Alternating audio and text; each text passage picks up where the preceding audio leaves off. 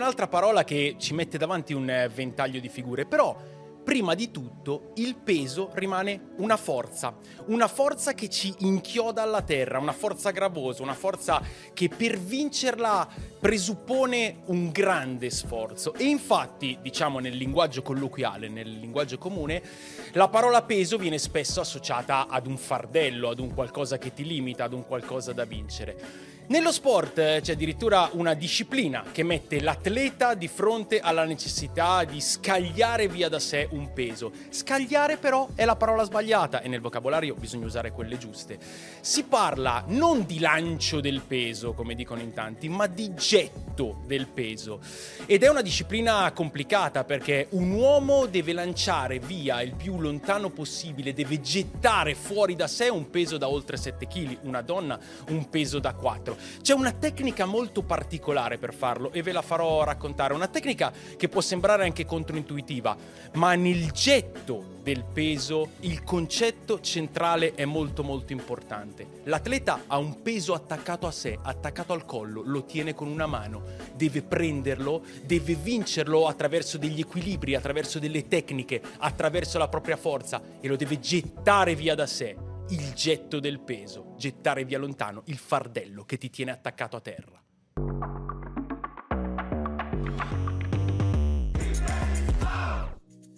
Daniel Madame, secondo me tu sei la persona perfetta per spiegare adesso a me e a tutti noi cosa vuol dire letteralmente, ma anche metaforicamente, gettare il peso. Gettare il peso, forse è meglio che io parta da, da spiegarti veramente cos'è la disciplina è una disciplina che raggruppa insieme armonia, forza e potenza, che forse possono sembrare contraddistinte, ma che in questa disciplina servono indistintamente e nello stesso momento.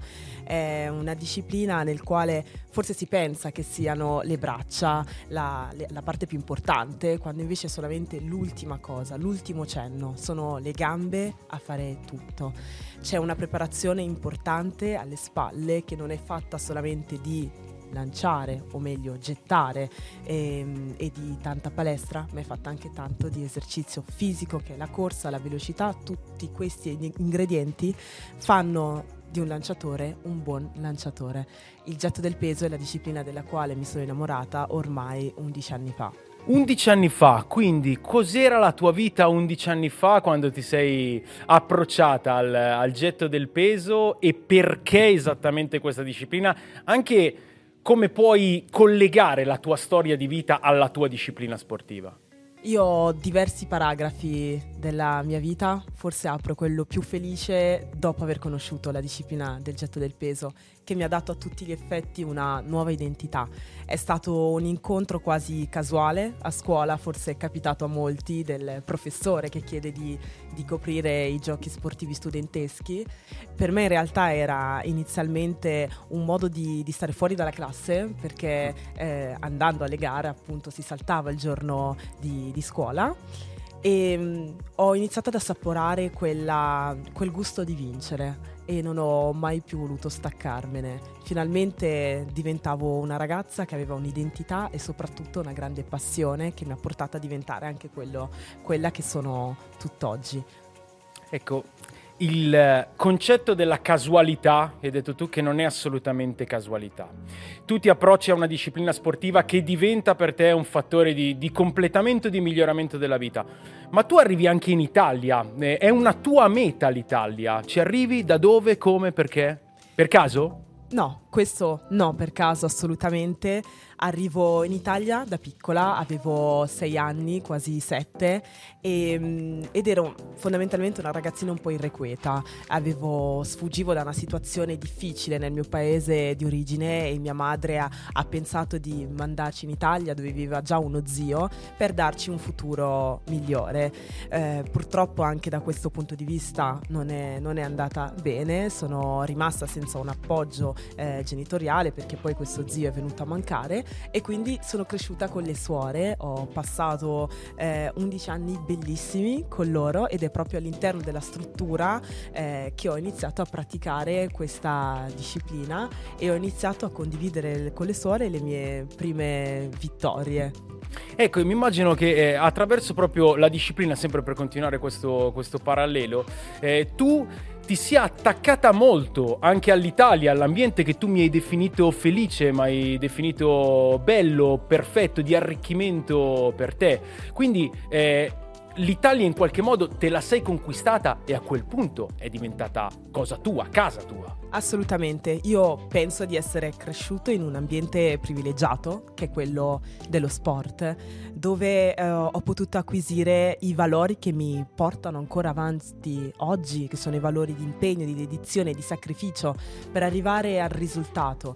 E mh, mm, spesso mi ritrovo anche a parlarne con i giovani, dico loro di non cercare la via facile che non porta lontano, ma di accettare quella difficile e le sue conseguenze, perché sarà quella che porterà al risultato.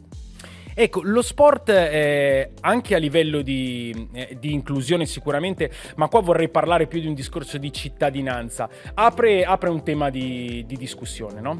Perché eh, sappiamo bene che nell'universo sportivo eh, ci sono ambiti, discipline e paesi in cui una cittadinanza ti viene quasi regalata e forse è un quasi superfluo.